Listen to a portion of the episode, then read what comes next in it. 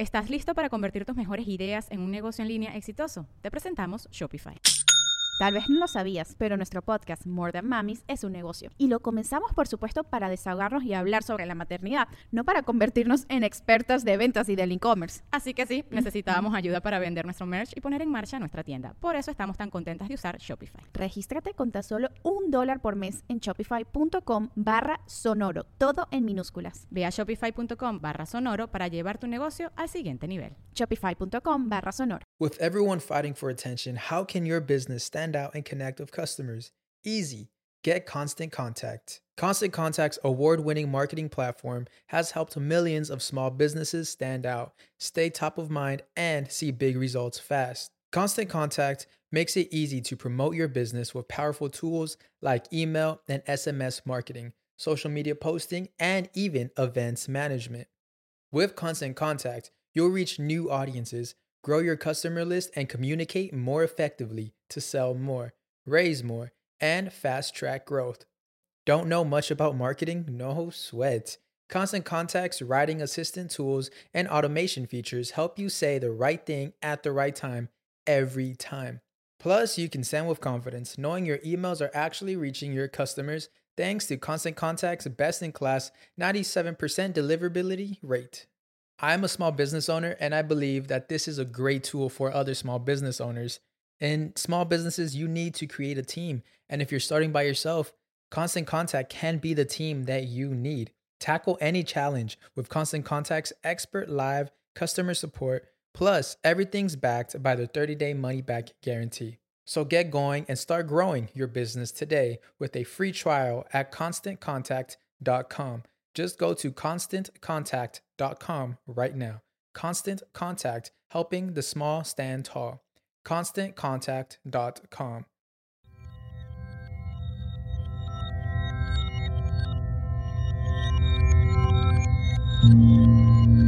Estás escuchando Sabiduría Psicodélica por Janina Tomasini. Hola, hola amiguitos, ¿cómo están? Bienvenidos al episodio número 58 de Sabiduría Psicodélica. El día de hoy está un invitado de gala de honor eh, aquí conmigo en el estudio, pero antes de entrar con él y presentárselos les tengo noticias. Eh, en el episodio pasado me desahogué con ustedes sobre el el ruido que me estaba haciendo un vecino de una tiendita que, que, ponía música a todo volumen y que yo ya estaba a punto de perder la cabeza. Pues quiero decirles que ahora más que nunca creo en la magia del universo porque les juro que lo único que estuve haciendo es como enviándole mucha luz y, pidiendo muchísimo a, a, estos seres ascendidos que nos protegen que me ayudaran a resolver este asunto de la mejor forma posible. ¿Y qué creen amiguitos? El empleado molesto que ponía la música simplemente ya no está. Ya no está, no sé qué pasó, si renunció a su trabajo, si se cambió de tiendita, yo no sé qué pasó, pero simplemente la magia del universo resolvió este asunto y se los quería compartir porque creo que esto es como un, un acto que viene a confirmar por lo menos mi fe, mi fe en la vida y en la existencia. Entonces, pues bueno, estoy muy contenta de que se haya resuelto y la paz haya vuelto a mi calle. No hay nada más hermoso que el silencio. Y bueno, ya después de esta anécdota, ahora sí voy a entrar de lleno a platicarles quién está conmigo en el estudio.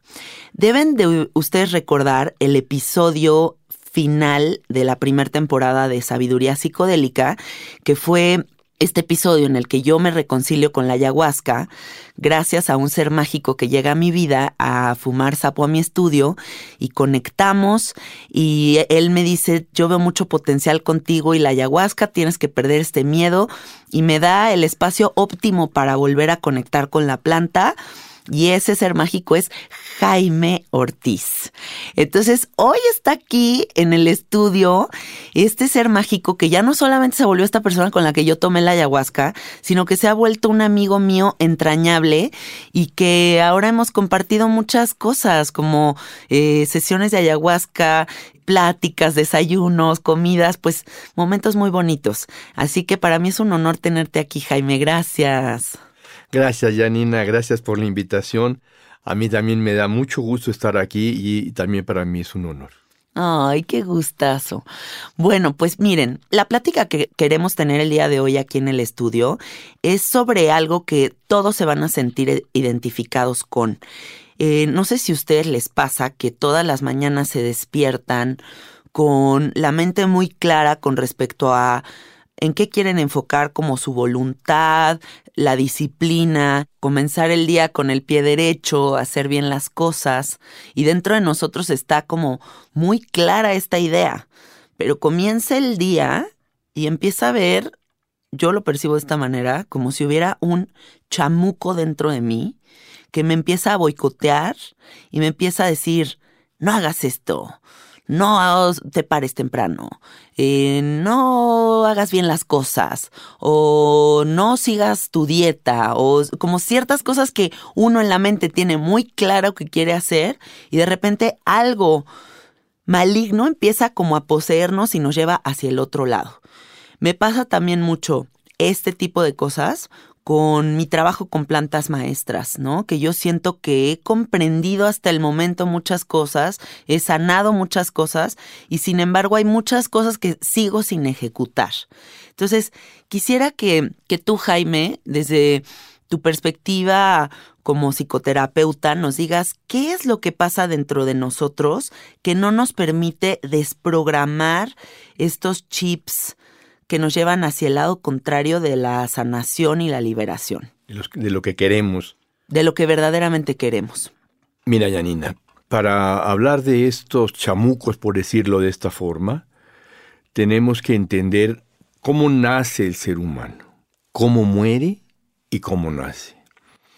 Nosotros en el occidente tenemos esta educación acerca de la muerte y de vidas futuras y reencarnaciones.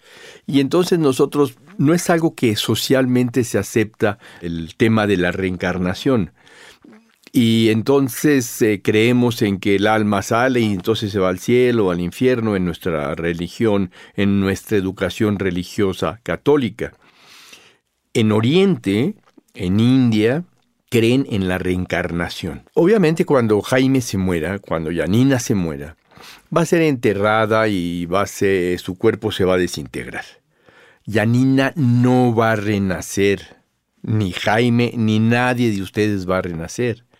Lo que va a renacer es su cuerpo sutil, es decir, una vez que yo muera, me voy a separar de mi cuerpo, lo voy a observar y me voy a ir a un espacio, que si quieres luego hablamos qué es este espacio, porque ahorita no, no quiero perderme en eso, va a haber un espacio y después vamos a renacer. Nuestro cuerpo sutil va a renacer en otro cuerpo físico.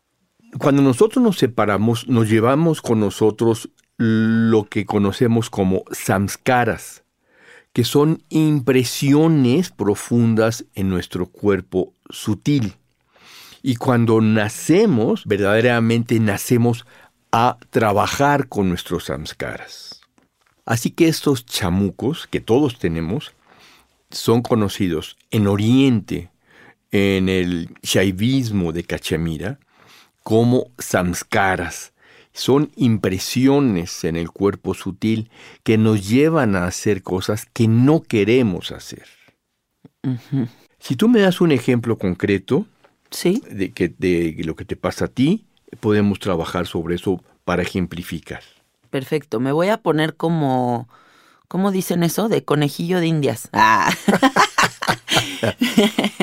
Mira, yo por ejemplo noto como en muchos de mis trabajos con plantas maestras, comprendo por fin mi asunto con el sobrepeso, ¿no? Y digo, ya, Yanina, eh, vas a comer sin tanta ansiedad, vas a comer normalmente por un largo periodo de tiempo, no una semana muy bien y otra semana este como valiéndome gorro todo y como veo cómo esta esta idea está tan clara en mi mente, pero no en ejecución. Y entonces ahora habita dentro de mí un pleito tremendo, porque por un lado es como, ¿cómo es posible que yo entienda todo esto, pero en la realidad siga yendo en contra de mí misma? O por poner otro ejemplo, mi relación con el alcohol. no me considero una persona que me alcoholizo seguido, ni mucho menos, pero en este punto de mi existencia estoy tan en contacto con mis niveles energéticos que me doy cuenta que incluso dos copas de vino tinto en una noche al siguiente día afectan mi rendimiento. Y entonces hay una inteligencia dentro de mí que dice, no, Yanina, ya no te eches ni esas dos, no las necesitas. Pero sigo ejecutando el programa boicoteador que no me permite liberarme de cierto por decirlo de algún modo de este tipo de programas que ya me tienen hasta la moder. Sí. Así es justamente como trabajan los samskaras.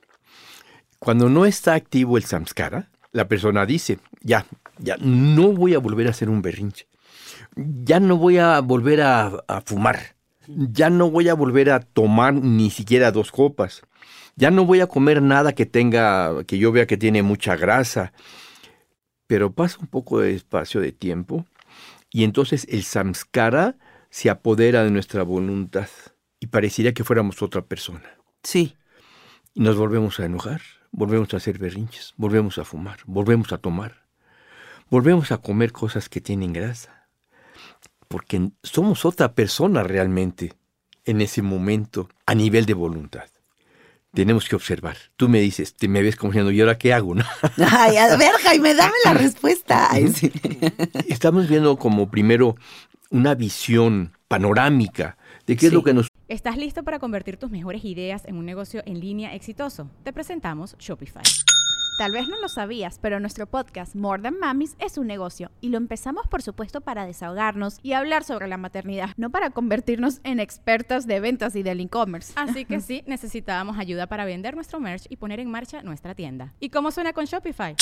Llegó otra venta. Shopify es la plataforma de comercio que está revolucionando millones de negocios en todo el mundo. Ya seas un emprendedor desde tu casa o desde donde sea, Shopify es la única herramienta que necesitas para iniciar, administrar y hacer crecer tu negocio sin dificultades. Con Shopify puedo gestionar pedidos, envíos y pagos desde cualquier lugar, brindándote toda la información y estadísticas de tus ventas al detalle. Regístrate para un periodo de prueba con tan solo un dólar al mes en shopify.com barra sonoro, todo en minúsculas Ve a shopify.com barra sonoro para llevar tu negocio al siguiente nivel. Shopify.com barra sonoro. Sucede. Y tener claro que el samskara se apodera en nosotros y que incluso parecemos otra persona diferente a la que hace rato o ayer dijo que no iba a volver a pasar eso. Tener claro esto nos va a dar una visión de qué podemos hacer. Pero ¿y qué es lo que podemos hacer? Sí, ahí vamos. lo que podemos hacer es no perder la conciencia de lo que nosotros, de realmente quiénes somos, de realmente lo que queremos. Cuando perdemos la conciencia y nuestra mente está en el pasado, en el futuro y dando vueltas para un lado y para otro, saltando, como decía un maestro Zen, como un chango, de una rama a otra, es que en ese espacio el samskara se apodera de nuestra voluntad. Claro lo que podemos hacer es tener conciencia, permanecer en nuestra respiración. Lo que podemos hacer es como si tú quieres ah, decir, ¿cómo puedo yo, Jaime, levantar una pesa de 100 kilos? No, pues hoy no puedes. Pero si hoy levantas una de 20 y haces unas, unos ejercicios con la de 20, dentro de un mes vas a poder hacer con la de 30 y dentro de dos meses vas a poder hacerlo con la de 40 y después de un tiempo vas a poder ser capaz de levantar 100 kilos. Claro. Es lo mismo con un samskara. Y cuando digo 100 kilos, no es una cosa metafórica, es que atacar un samskara es realmente muy, muy difícil. Sí. Es, requiere toda nuestra voluntad y toda nuestra energía y nuestra fuerza. De hecho, Janina, nosotros nacemos, como te decía, para trabajar con los samskaras. Voy a retomar algo que dejé hace ratito para que quede claro. Sí. Nosotros entonces morimos, el cuerpo sutil se desprende, tiene los samskaras que no pudimos trabajar en esta vida y se va. Digamos que voy a, a decirlo de una forma un poco caricaturesca. Se va a descansar un tiempo tomando en cuenta que el tiempo del cuerpo sutil es completamente diferente al tiempo de esta vida. Claro. Pero para entenderlo, se va a descansar un tiempo y está muy contento descansando cuando los samskaras dicen, oye, ya levántate, vámonos, Est- estamos inquietos, este, queremos acción. Entonces la persona, sea, el cuerpo sutil se levanta, entonces va a la oficina de, de reencarnación y dice, "Pues, este, ya estoy aquí, que, que tengo estos samskaras que tengo que trabajar, ¿qué tendrían para mí? Y entonces ya el encargado dice, pues mira, tenemos una vida que es así en tal lugar y vas a vivir tantos años y vas a poder trabajar con estos samskaras. ¿Quieres hacerlo intensivamente o poco a poco? Mm, Pues ni una forma neutra, ni tan intensivo ni tan lento. Sí. Bueno, entonces mira, tenemos esta alternativa y te presenta dos o tres alternativas a, a tu cuerpo sutil. Escoge una y entonces de pronto estás en el vientre materno. ¿Ya? A punto de volver a nacer. Naces y tus samskaras ya están vivos, están vivos en ti. Tú vas a comenzar a crecer y lo que se va a presentar en tu vida es lo que se tiene que presentar para que tú trabajes con los samskaras. Vamos a venirnos ahora a esta realidad para no estar fantaseando. y entonces, estos samskaras que tú tienes, Sí. por ejemplo, de comer o de tomarte estas copas, son los que tienes que trabajar. Sí. ¿Cómo? Todos los samskaras se trabajan primero reconociéndolos. Si están en el cuerpo sutil pero no hemos tenido conciencia de ellos, pues no podemos hacer nada, no podemos trabajar. Entonces, lo primero es reconocerlos. Si nosotros tomamos conciencia de nosotros mismos, rápido los reconocemos. Por ejemplo, yo soy tan enojón, Janina, que cuando era un bebé, cuando era un bebé de 3, 4 meses, me enojaba tanto que me privaba. Dice mi mamá, me contaba mi mamá, que se me ponía la boca morada, me desmayaba. Y, y no me había pasado nada, apenas tenía tres meses. Claro. Pero, pero tenía yo, y he tenido toda mi vida, un samskara de berrinchudo. He tenido que trabajar con ese samskara Sí. para entrar en paz, para dejar de hacer berrinches. Sí. ¿Cómo lo he hecho? Y es como una forma, pues. Tomando conciencia primero de que así soy. Sí. Y, y- y que, y de que tengo que trabajar con eso. No puedo nada más decir, ah, bueno, pues así soy y ahí se va, ¿no? Pues entonces ya tendré otra vida para trabajar lo berrinchudo, ¿no? No. Claro. Tengo que aprovechar esta vida para trabajar este samskara Sí. que es central en- para mí. ¿Y cómo lo voy a hacer? Tomando conciencia primero de que así es, de que este es un samskara, de que esta es una impresión en mi inconsciente, en mi cuerpo sutil. Y ya teniéndolo claro, aceptando que así es, entonces voy a tomar conciencia. Tomar conciencia de que de qué cosas son las que provocan mi berrinche. ¿Cuándo es que yo comienzo un berrinche? Y es una décima de segundo Sí. entre lo que ocurre y mi berrinche. Me tocó el claxon, el cabrón. Pa, para, papa, ¿no? Sí. Y yo, pa, pa, pa, pa, pa, pa, pa, pa, pa, y la- elemento la madre cuatro veces, ¿no? Sí. Y luego caigo en la cuenta y digo, ¿qué te pasa, Jaime? Se va a bajar el hombre y te va a dar un, un balazo. Claro. ¡Cuidado! Ya, ya lo tengo claro. Entonces, ya desde que me subo al coche, cuidado, Jaime. Si te tocan el claxon, si se te cierra, si un golpe te, echa- te dan un golpe por atrás, tú lo primero es tranquilo, visualízate a ti escuchando el claxon, pa, para, pa, pa, y permaneciendo tranquilo. Visualízate a ti respirando, permaneciendo tranquilo, mandando bendiciones a las personas y no tomándotelo personal. Claro. Y entonces cuando esto ocurre, yo ya tengo la programación para no reaccionar. Me encanta esto que estás diciendo con respecto a las programaciones, porque mi marido ahorita está muy clavado con un libro de Joe Dispensa que habla justo de estos programas. Él habla del- de, la mente y del humano como si fuéramos unas computadoras, que traemos estos programas ya preestablecidos, que es justo esto que estás diciendo. Sí. Y cómo podemos, en este universo cuántico, que no está alineado a la cuestión del tiempo como nosotros nos han dicho que es, como una hora, dos horas, tres horas, pasado, presente, futuro, sino en el universo cuántico todo está sucediendo al mismo tiempo.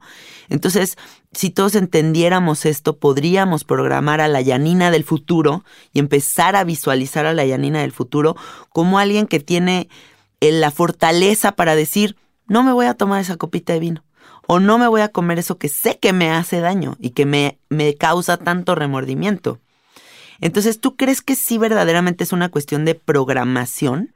Que son, que cuando uno pierde esta conciencia presente, ¿no? Que de repente estás como este chango que estás describiendo, estás para acá, para acá, para acá. Entonces, en, ese en esa energía dispersa, de repente entran estos chamucos y, y, y, vuelves a repetir la acción porque no estás poniendo atención a la programación del, del futuro? Sí. Entra el chamuco porque no estás teniendo conciencia. Y déjame decirte, el samskara hay que entenderlo. Tiene una energía muy fuerte. Sí. No se vence fácil. Es un trabajo de por vida. Es un trabajo de por vida y de momento a momento. Ese Sí. es el punto. Ok. De momento a momento. Estamos en una comida y yo pido una botella de vino, yo me tomo dos copas porque yo no tengo ningún problema con tomarme dos copas y te sirven a ti media copa. Y tú dices, chispas, no quiero, pero es que cómo se me antoja. Janina, te dice tu, tu voz interior, tómate media copa, no pasa nada. No te la resirva, nada más tómate esa media copa. Oye, Janina, hasta Jesucristo tomaba vino. o sea, Claro, cualquier Cual- justificación. Cualquier justificación. Bueno, sí, si Jesucristo tomaba vino, pues eso quiere decir que, eh, que, que- que, pues no quiero que tenga problema. Salud, Eh, salud. Y ahí empieza el samskara a tomar tu voluntad. Ahí ya empezó. Sí. Ya te dijo, ándale, tómatela, ándale, haz esto, y no pasa nada. Y tú estás en manos del samskara. ¿Cómo puedes tú dejar de estar en manos? Tú no vas a poder, Janina. La, la que puede o lo que puede es tu conciencia. Tu conciencia. Tu yo superior. Te voy a poner un pequeño ejemplo para que las personas puedan tener claro qué es un yo normal Sí. que, está asociado y de la mano del ego con el yo superior. Yo te pregunto a ti, cuando tú me hablas, ¿quién es la que habla? Normalmente, Sí, cuando tú me estás hablando, ¿quién está hablando? Janina. Yanina. ¿Escuchaste dentro de ti que alguien dijo Yanina? Sí. Ese que escuchó es el yo superior. El que no está asociado como a, a El que no la está- verbalización. Identificado. Identificado. Ni contigo, ni con la verbalización. No en la dualidad. No está en la dualidad. Claro. Este yo superior es la conciencia, Sí. que es la misma conciencia que la conciencia cósmica, que es la misma, El gran misterio. el, el- el gran misterio, el gran espíritu, Sí. la gran existencia. No le quiero llamar Dios porque de- de esa palabra no, no me gusta usarla porque... eh, Lo asocian a religión. A religión. Confunde. Sí. Pero el gran espíritu, o como Sí. tú dices, la gran existencia, la gran conciencia, eso habita en ti, en mí al mismo tiempo. Esto habita en todo el universo y en todas las personas. Sí. El ego es una identificación nada más, con la que tenemos que vivir, por supuesto, para relacionarnos. Claro. Y entonces yo digo, yo vine hoy a este estudio. ¿Quién dice esto? El ego. Pero ¿quién lo escucha? La gran conciencia. Sí.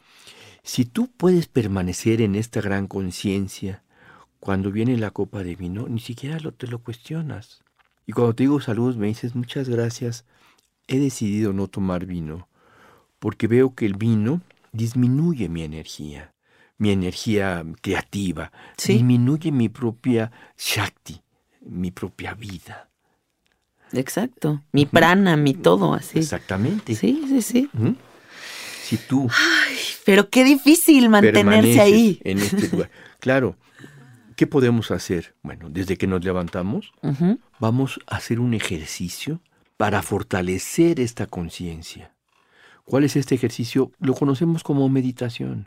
Claro. Nos sentamos a tomar conciencia de nuestra respiración. Y tomando conciencia de nuestra respiración, entonces fortalecemos nuestro estar en contacto con nuestro gran ser interior, que es quien realmente somos. Claro. Este yo pequeño es el yo que se identifica y que toma las cosas personales, que es el mí. Es, me, gritaste, claro que estoy enojado contigo, me hablaste muy fuerte, me gritaste. El me es el problema. Claro. Si Tomárselo personal. Claro, si yo digo, gritaste, Ese güey grita. ese güey, exacto, ese Claro. güey grita, no hay problema. Sí. Cuando yo me tomo una cosa personal, es entonces que entra mi ego y es entonces que sufro. Yo eso lo identifico muy bien. O sea, como que viene de una carencia mía y, y me doy cuenta cuando estoy como muy necesitada de cariño o algo así, es cuando ando tomándome personal las cosas. ¿No? Al final de cuentas es como uno diciendo, ay, auxilio, no me Pobrecita. grite, no Sí, me no- esto. no me grite la- Pobrecita de mí. Exacto, cuando andas en papel de víctima. Si nosotros podemos tomar conciencia de estos roles que jugamos, Janina, y de cómo nos identificamos con este rol y la raíz de esta identificación, entonces nosotros podemos avanzar muy rápidamente en nuestro crecimiento. Y entonces somos capaces de, de ver los chamucos enfrente sin que se apoderen de nosotros. Y entonces podríamos voluntad. decir que estamos resolviendo estos asuntos específicos en esta vida si es que los podemos hacer conscientes. Absolutamente. Eh, Claro. De esto se trata esta vida.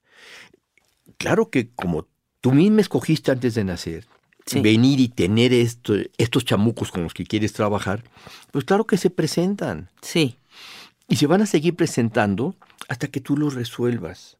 Vendrán otros chamucos, otros diablos. Y entonces los, los vuelves a resolver con la misma, digamos, metodología, entre, entre comillas, no metodología, sí, de estar en contacto con tu propia conciencia, sí. con tu propio ser interior. Me parece muy lógico todo lo que dices y, y les voy a decir por qué, porque a lo mejor y hay personas que no creen en la reencarnación y que escuchan este tipo de cosas y dicen, ay sí, ¿cómo sabes Jaime? O sea, ¿de dónde sacas esto? Que entonces el cuerpo es sutil y entonces no sé qué y no sé cuánto. Pero a mí donde me hace sentido todo este tipo de información, conforme he ido explorando diferentes teorías sobre qué pasa cuando morimos, es cuando yo me doy cuenta que una persona tiene un tipo de vida específico con ciertas carencias emocionales y otras otros, y cómo esto no puede ser una moneda en el aire. O sea, a mí ahí es donde me hace sentido la reencarnación, porque no, se, no me hace sentido que a lo mejor alguien tenga una vida tan iluminada, tan bonita, tan plena, y otra persona tenga tantos asuntos tan complicados por resolver. Sí creo que deben de ser vidas karmáticas, vidas en las que uno viene a resolver cuestiones muy específicas y que este Dios todopoderoso que la gente describe no puede ser un señor o deidad que nada más lanza una monedita al aire y dice, ay, este le tocó una vida bien fea, ay, este le tocó una vida poca madre. O sea, no, no, no me parece lógico. No. No. Para mí la reencarnación hace un sentido precisamente por eso, porque entonces le da todo un sentido a mi existencia, Sí, que sería el trabajo permanente en mis propios samskaras hasta llegar a un nivel en el que puedo ser pura conciencia y desde ahí ofrecer luz, luz a la humanidad. claro, Te voy a poner un ejemplo. sí, El otro día platicaba con una persona que es fanática, bueno, no fanática, pero es seguidora de Eckhart Tolle, sí, el del poder de la hora y el, el silencio habla. Y me decía, pero es que él se iluminó espontáneamente. No, espontáneamente en esta vida. Claro, Pero él tuvo que hacer un trabajo en muchas otras vidas para llegar acá. para un día llegar a acostarse en una banca por depresión Sí, y despertarse iluminado. sí, sí, totalmente de acuerdo. O sea, No es ya gratis. y no es ya gratis. Sí, Si no, pues yo los invito a ustedes a que se sienten en la banca. y a ver si A llega a ver, este eh, entendimiento a ver si- del a ver yo. si llega el- ¿no? el- el- la iluminación que le llegó a Tole. Claro, sí, Tenemos que hacer el trabajo. Ese es el sentido de la vida. Para mí el- no tiene sentido la vida si no tengo esta comprensión. si no tengo esta creencia? Claro, si no es pasar de noche. Alguien me puede decir, pero ¿cómo sabes tú? Pues me, intuitivamente. Sí. Lo leíste en alguna parte, intuitivamente lo sé. No lo he leído, no es que me hayan dicho, efectivamente, alguien me habló de esto y entonces se me abrió la mente y dije, claro, esto tiene que ser así. Sí. Claro, en aquel tiempo yo me hubiera podido aferrar a mi idea de, no, para mí cielo o infierno. Claro. Cielo o infierno o purgatorio. Ajá. O la otra idea es, ya no existo. Ya no hay nada después. Bueno, también lo puedo creer, pero entonces no me hace ningún sentido Nada. nada. ¿Para qué yo hago un trabajo? ¿Para qué dejo de tomar una copa? ¿Para qué no? ¿Para qué me vuelvo ético? ¿Para qué me vuelvo un buen ciudadano? No, pues volveríamos Sodoma y Gomorra esto. Sí, sí, sí. Soy un patanazo de primera, ¿no? Claro. Pero digo, no, tiene que haber un sentido de, Sí. de, de crecimiento, tiene que haber un sentido de hacernos personas con, con valores y con virtudes, personas cívicas. ¿Qué, ¿Tú crees que esta, estos samskaras determinan la personalidad de los individuos? Y lo digo porque, por ejemplo, este ejemplo que diste de, de ser un niño chiquito y desde los tres años ya echarte un berrinchazazazazo porque pues esto viene ya impregnado en tu ser. Ah, yo veo, por ejemplo, la diferencia entre mi hermano y yo, ¿no? O sea, como yo siempre fui la que corrían de todas las escuelas, la que era como una niña problema, y mi hermano era como súper bueno estudiando, buenísimo en las matemáticas, él entiende ciertas cosas de la vida, yo entiendo otras. ¿Serán que nuestros samskaras determinan nuestra personalidad? Determina nuestra personalidad y toda nuestra vida. ¡Ay, malditos chamucos! Desde que, desde que fuiste a la oficina de reencarnación, sí, te lo dijeron. Porque estos samskaras son a lo que viniste o a trabajar. sí, Entonces, todos este grupo de samskaras que forman una madeja, digamos, una red, determinan dónde naces, cómo naces, quién es tu papá, quién es tu mamá. Determinan todo. Y por supuesto tu personalidad y tu forma de ser. Misma que puedes ir modificando en la medida en que trabajas tus propios samskaras. Tu forma de ser esencial no va a cambiar. sí. Lo que sí puede cambiar y lo que es importante que cambie son todos estos, todos estos chamucos que te afectan y que hacen que tú te vayas moviendo de un lugar a otro de formas que no te satisfacen y muchas veces de formas destructivas para ti y para personas que te rodean, para el medio ambiente. Tú vas a ser la misma cuando no tengas estos chamucos, nada más que luminosa, llena de amor, con tu misma forma y tu misma forma de hablar y tu misma forma de hacer estos podcasts, estos episodios, ¿no? Sí, sí. Eso no va a cambiar. Sí. Solo que vas a ser mucho más luminosa. Cada vez que tú puedes trabajar un samskara, o sea, como limarlo, porque vas limando unos, vas limando otros, vas siendo cada vez más luminosa, más amorosa y al mismo tiempo entonces siendo o estando más satisfecha contigo misma. En la medida en que tú eres amorosa y brillante, estás satisfecha contigo. Y entonces la vida adquiere un significado mucho más profundo y mucho más pleno. Sí. ¿Por qué crees, Jaime, que, mm, que a las personas nos dé tanto miedo brillar? Nos dé tanto miedo encontrar ese, ese brillo, esa plenitud. No nos da miedo encontrar el brillo, nos da miedo el proceso. ¿Cuál proceso? ¿El, de proceso liberación? Para llegar al brillo. Ah, El proceso para llegar al brillo muchas veces implica mucho sufrimiento. sí, Limpiar una herida de la infancia, sí, que las heridas de la infancia son parte del mismo, de- del- del mismo diseño kármico. sí, Limpiar esas heridas va a ser muy doloroso. claro. No nos da miedo ya estar allá. Qué bonito si yo dijera, hoy me duermo, ay Dios mío, ayúdame a que mañana cuando me despierte ya esté en el otro lado. Estaría increíble. ¿verdad? Pero resulta que tenemos que hacer un trabajo. Claro. Un trabajo de voluntad, un trabajo físico, un trabajo emocional, un limpiar y este limpiar duele. Sí. Tenemos miedo a este dolor. Intuitivamente sabemos que ahí está. Y entonces no nos queremos ni acercar, ni acercar a, a 10 metros de esto. No lo quiero tocar, no, me, no quiero acercar la mano. Sé que si la acerco me voy a quemar. Sé que si me expongo me voy a quemar. Pero tengo dos alternativas, o hacerlo o no. Si no, ya renaceré para sí. Y mejor aprovechar esta vida y entonces quemarme. Quemarme con este dolor y entonces transformarme. De hecho, en los yogas, cuando estás en una situación muy difícil, te dicen, estás en la quema. Claro, porque viene lo mejor de nosotros en esos momentos de quema. Va a renacer lo mejor de ti. Claro. Cuando estás quemando todo esto que nos rodea, to- to- toda esta, digamos, todas estas caras, toda esta mugre que nos rodea, la quemamos. El cochambrito. y- El cochambre. Y brillamos. Y brillamos. Si quemamos todo el cochambre de todas las vidas, entonces brillamos completamente y somos unas personas iluminadas, como Tole, o como eh, Sai Baba, o como El Dalai Lama, yo qué sé. Dalai Lama, sí, sí. Oye, Jaime, pero también crees que ese brillar implica una responsabilidad? Ese brillar implica una responsabilidad que no es como eh, pesada, es una responsabilidad suave, es una responsabilidad fluida. Sí, claro, sí lo es una puedo sentir. responsabilidad, Sí. si es, si es que vas a responder al llamado de la existencia.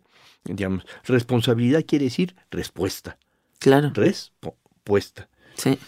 Entonces, implica una responsabilidad en la medida en que nuestra respuesta a la existencia será emitir luz, paz, ecuanimidad. Y tu pura presencia Sí, va a proporcionarle a las personas que se están relacionando contigo esta experiencia de amor, de amor profundo, de paz y de luz. qué hermoso, me encanta todo lo que dices. Ahora, pasando a otro tema, quisiera que habláramos de mm, esta ceremonia de ayahuasca que tuvimos el sábado pasado. Eh, quisiera que habláramos de... Les voy a contar, amiguitos. Es, tú- Jaime eh, me invitó a musicalizar una ceremonia de ayahuasca que hicimos y al final de esta ceremonia me permitió estar en unas sesiones privadas de psicoterapia, podríamos Pues decir, de cierre. de cierre, de integración De integración. eh, de la medicina que hizo de manera individual con cada uno de los participantes. Y para mí fue, no les puedo explicar lo fascinante de estas sesiones de integración.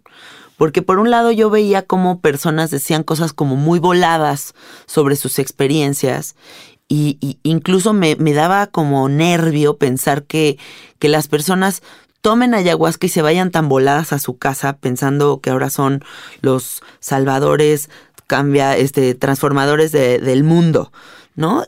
Y, y cómo en estas sesiones privadas podías tú ayudarlos a tener una perspectiva mucho más clara sobre qué sí les está dando la medicina y hacia dónde tienen que enfocar su energía y qué no es la medicina. Entonces, quisiera que habláramos de la importancia de la integración de las medicinas psicodélicas, porque sí me parece fundamental eh, que los chamanes o facilitadores, como se hagan llamar, tengan esta parte integral con la medicina. Porque de lo contrario, yo sigo viendo, y perdón, esto es una opinión personal, pero yo sigo viendo muchas personas que pueden llevar 100 ayahuascas en su haber y siguen igual de güeyes, y personas que a lo mejor y en una comprenden profundamente lo que tenían que sanar. Estos chamucos de los que hemos estado hablando. Entonces, ¿qué, cómo, ¿cómo se hace esto, Jaime? ¿Qué opinas de todo esto? Mira, yo opino que es necesaria una integración.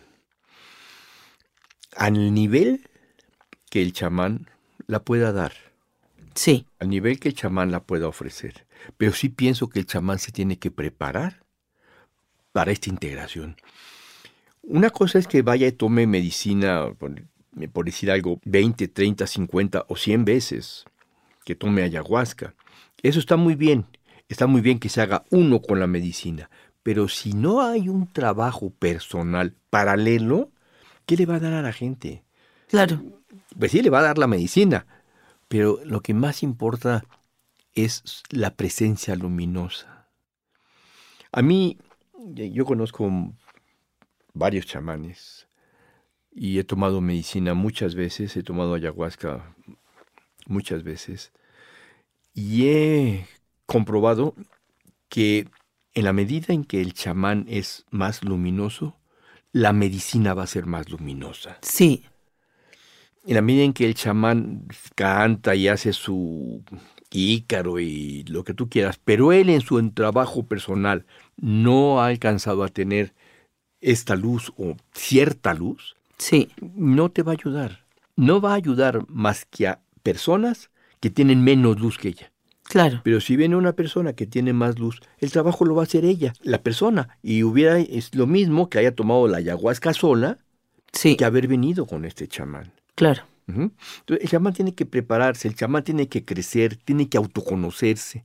Y después, con este propio conocimiento, cuando la persona se siente enfrente, su propia intuición le dice lo que le tiene que decir. Sí. Ayudarla, para ayudarle a esta persona a comprender mejor, a comprender mejor su experiencia y a comprenderse mejor a ella misma. ¿Qué es de lo que, de lo que se trata? Yo ofrezco ayahuasca y sí sé que ayuda mucho a las personas porque abre su inconsciente y vienen, emergen, emergen situaciones y cosas que de otra forma no pueden emerger o que en una psicoterapia tradicional pueden tardarse dos o tres años en salir. Sí. Ya salieron, pero si no hay alguien que las ayude a entenderlas, a comprenderlas, a integrarlas a su propio ser, es tiempo perdido, tiempo y esfuerzo. Sí. Perdido. Y amo esto que estás diciendo porque fíjate que esta teoría de quien te sirve la medicina es como es la medicina, yo hasta hace poco lo super comprobé. O sea, como que sí ya tenía este concepto vago por aquí flotando. Hasta hace poquito sí me di cuenta de que tu facilitador de ayahuasca, de sapo, de lo, la medicina que sea, si no es una persona que ha comprendido ciertas cosas, que ha resuelto, que tiene un trabajo, un camino espiritual iniciado, este, que le da seguimiento, por decirlo de algún modo, la medicina es muy confusa. Sí, totalmente de acuerdo. Y la parte de la integración, bueno, fundamental, porque si no se quedan volando en el aire, ¿no? Así es, tan confusa, tan confusa como el propio chamán que te la da. Él está confundido. En un episodio que grabé en mi podcast, menciono precisamente que he conocido muchos chamanes que viven en Perú, que toman ayahuasca dos o tres veces por semana, que comen otras plantas de poder y en su vida son chismosos, son rencorosos, son agresivos, son manipuladores, son controladores, tienen una necesidad de poder desmedida. Sí. Y yo me pregunto, ¿de qué les sirve tanta ayahuasca? ¿De, ¿Para qué? ¿Qué, ¿Qué, crees que sucede ahí, Jaime? Pues que no hay un trabajo personal. No hay un trabajo personal. Es como dejarle a la planta todo el trabajo. Ya tomé ayahuasca, que haga el trabajo en la, la planta. La planta. Ajá. Pues no, compa. No lo va a hacer. El trabajo lo tienes que hacer tú. Sí. La planta es una ayuda. Es una, es una ayuda para abrir puertas. Puertas por las que tú tienes que pasar y encontrarte a ti. De verdad, no en esta fantasía de que ya me hice el chamán y me, me disfrazo y entonces voy a México a dar mi, mi ceremonia. O ya tomé ciertas plantas maestras y soy capaz de, de, de tener una, una telepatía con alguien y eso ya me da crecimiento. No, compañero. Sí. Te da la posibilidad de tener, de tener este, telepatía. Te da la posibilidad de captar a, a una persona en su, en su, en su, de su mente cier, cierta información. Sí es cierto, ciertas plantas te van a dar esa capacidad, pero esa capacidad no quiere decir que tú creciste. Sí, totalmente de acuerdo. Te hiciste mago como quien maneja unas cartas y hace una magia de cartas y no supiste ni cómo. Así tú tomaste unas plantas y te entrenaste en captar la telepatía. Sí, lo reconozco, Sí, pero eso no te da crecimiento, eso no te da luz.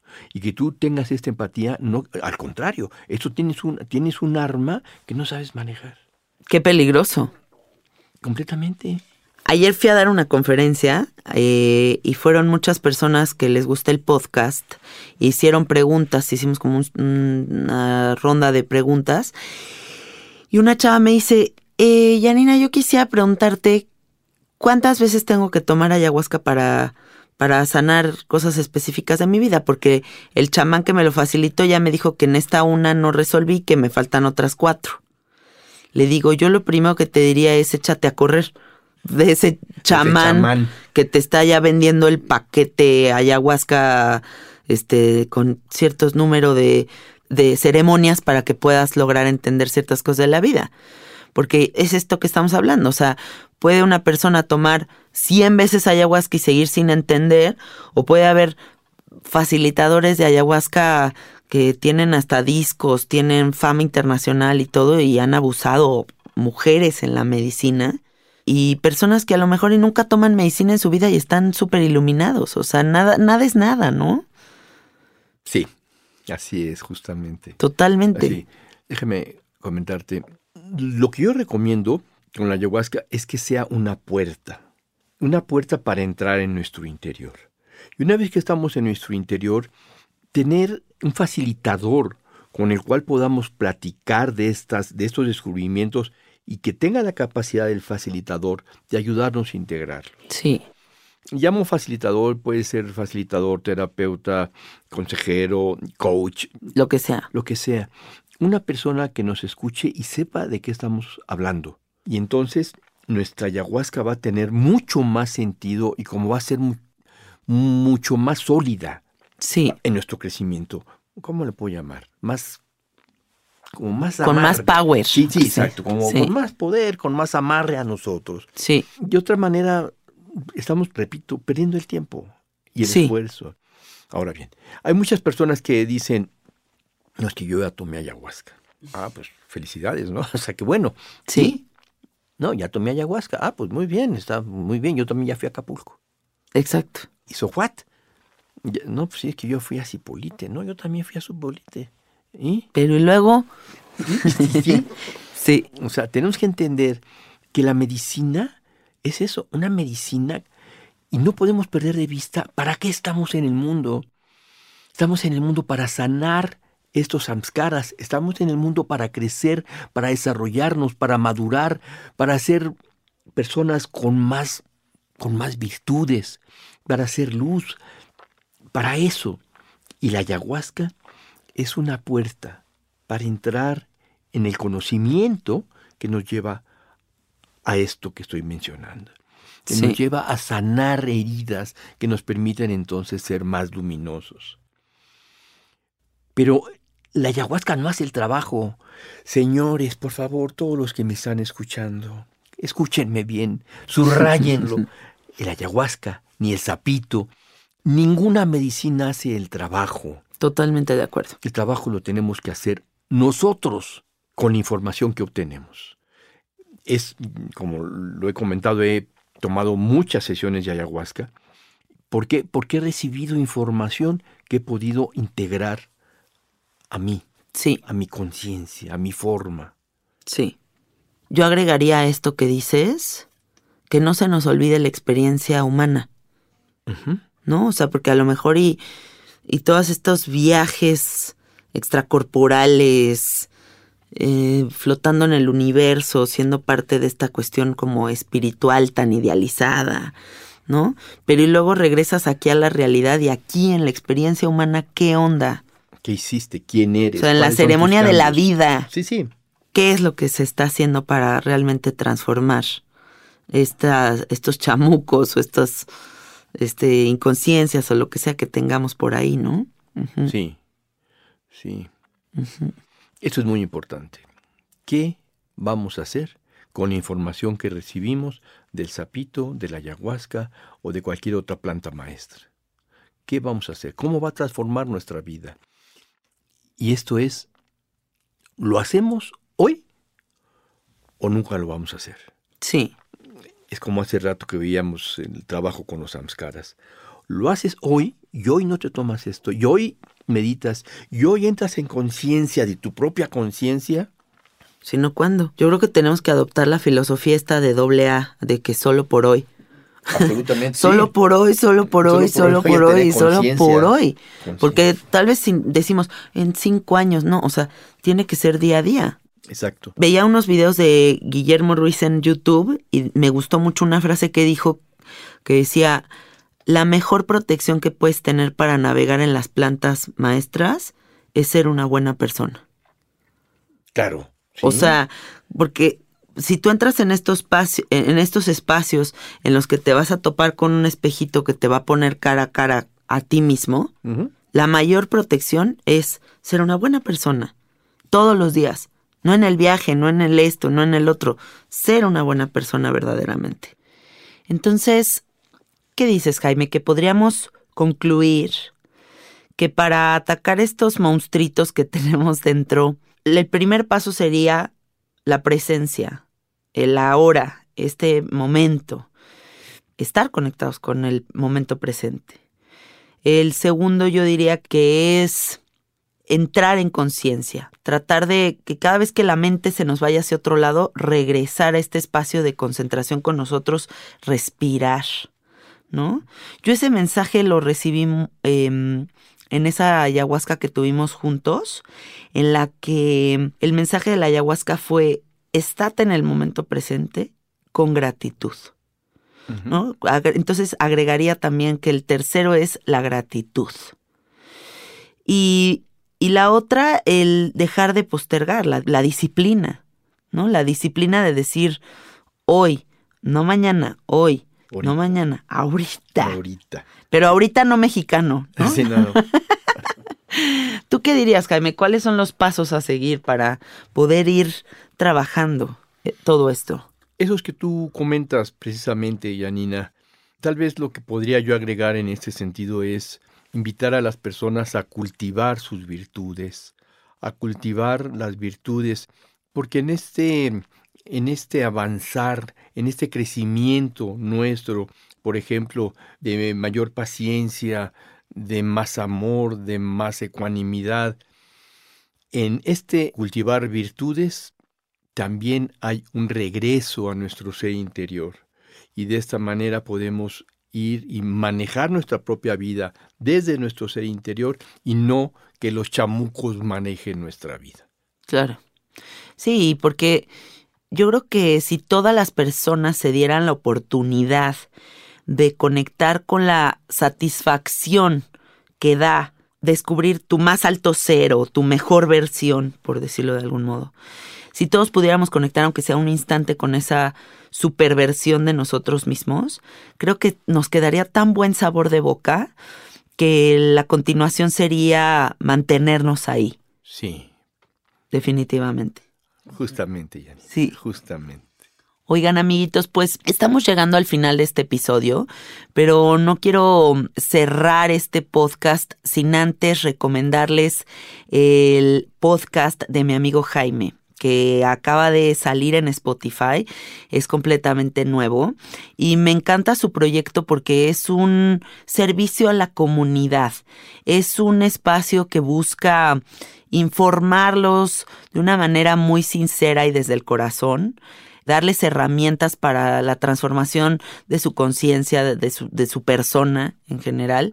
Y yo creo que es ese tipo de podcast que todos los que están escuchando sabiduría psicodélica van a querer tener también presentes en sus vidas. Platícanos de este podcast. Este es un podcast que estoy iniciando, como tú dices, es como un servicio a la comunidad, en donde yo toco tres vertientes de caminos, digámoslo así, para el crecimiento personal. La primera es la psicoterapia, la segunda es la meditación y la tercera vertiente son las plantas sagradas. Increíble. Tres de mis temas favoritos. Sí. ¿En dónde te van a encontrar? En Spotify, En Spotify, en Apple sí, y en Podbean. sí, ¿Cómo lo encuentran? Expansión de conciencia, ¿cierto? Expansión de conciencia. Sí, tal cual. Es un loguito, amigos, como azulito con rosita. Sí. Sí, ¿no? Eh, Sí, creo que le quitamos el D y nada más quedó expansión, conciencia. Sí, sí es cierto. Expansión conciencia. Jaime va a estar abarcando temas muy interesantes. A mí me gusta mucho tu forma de hablar porque es tranquila, es clara. Yo busco mucho ese tipo de comunicación en los podcasts, ¿no? O sea, que no sea como bla, bla, bla, que te hagan bolas. Me gusta que tu hablar es tranquilo y como muy claro y creo que la gente lo va a disfrutar muchísimo. No dejen de buscarlo en Spotify, Apple y Podbean. Sí, ¿Eh? muchas gracias. Gracias a ti, gracias por todo lo que has traído a mi vida desde que me quitaste ese miedo a la, a la ayahuasquita, a la abuelita, eh, y el placer de compartir la amistad contigo. Muchas gracias, Janina. Igualmente te agradezco mucho la invitación a tu podcast. Te agradezco mucho que comentes acerca de este podcast que estoy iniciando. Ojalá la gente lo pueda escuchar y a su vez transmitirlo a sus conocidos. Claro, que siempre haya más medios que busquen el despertar de la conciencia. Qué maravilla. Bueno, gracias amiguitos. Nos vemos hasta el siguiente domingo. Eh, me encuentran en Instagram como Cassette Art. Y listo. Abrazos y besos. Bye bye.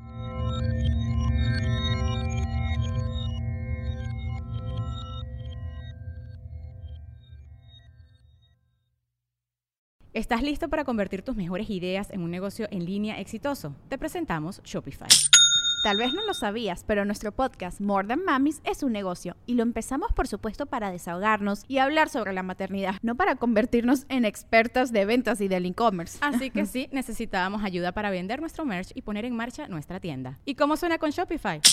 Llegó otra venta. Shopify es la plataforma de comercio que está revolucionando millones de negocios en todo el mundo. Ya seas un emprendedor desde tu casa o desde donde sea, Shopify es la única herramienta que necesitas para iniciar, administrar y hacer crecer tu negocio sin dificultades. Con Shopify puedo gestionar pedidos, envíos y pagos desde cualquier lugar, brindándote toda la información y estadísticas de tus ventas al detalle. Regístrate para un periodo de prueba con tan solo un dólar al mes en shopify.com barra sonoro, todo en Ve a shopify.com barra sonoro para llevar tu negocio al siguiente nivel. Shopify.com barra sonoro.